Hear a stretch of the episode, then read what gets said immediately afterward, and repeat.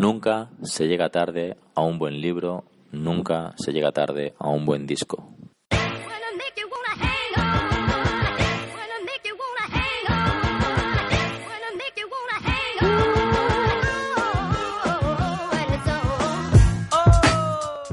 Es un tuit que compartió el otro día Legendario, el rapero de Sevilla. No sé si es suya o no la frase, pero me gustó mucho.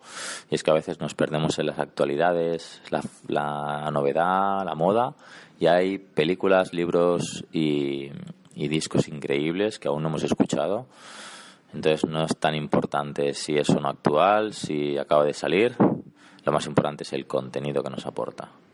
O no, quién sabe. Folk Life. Empezamos un nuevo día, un nuevo puto milagro. Aprovechémoslo.